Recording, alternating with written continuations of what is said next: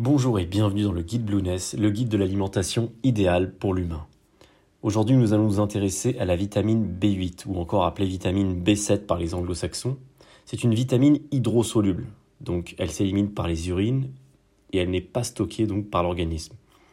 Elle est indispensable à nos cellules car elle assure un, un nombre de réactions utiles pour l'assimilation des protéines, des glucides et des lipides. Elle est particulièrement connue pour son action dans la production de sucre par le foie et il est fort conseillé d'adopter une alimentation saine et équilibrée pour couvrir les besoins journaliers de l'organisme. Alors, elle appartient à la grande famille des vitamines B. Elle est indispensable à notre métabolisme et son autoproduction par l'organisme n'est pas encore entièrement prouvée. Il s'agit donc d'une vitamine hydrosoluble, nous l'avons dit, et donc elle est rapidement éliminée par les, urines. On la connaît sous huit formes différentes. Mais la débiotine, donc sa forme d'origine naturelle, est la forme active reconnue à ce jour. Lorsqu'elle est assimilée par l'organisme, la vitamine B8 intègre directement la structure d'un coenzyme qui est essentiel à l'activité d'un certain nombre d'enzymes. Elle participe notamment au métabolisme des protéines et de quelques acides aminés, au métabolisme des glucides et à celui des lipides. Enfin, elle assure le fonctionnement du système nerveux ainsi que le renouvellement des cellules de la peau et des cheveux.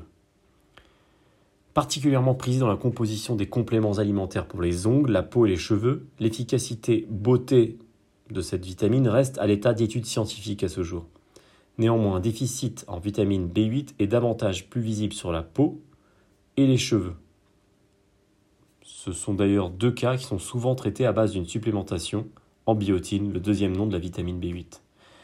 Alors quels sont nos besoins? L'apport conseillé au quotidien est de 50 microgrammes pour, un, jeune adulte ou un adolescent, une femme enceinte ou un adulte.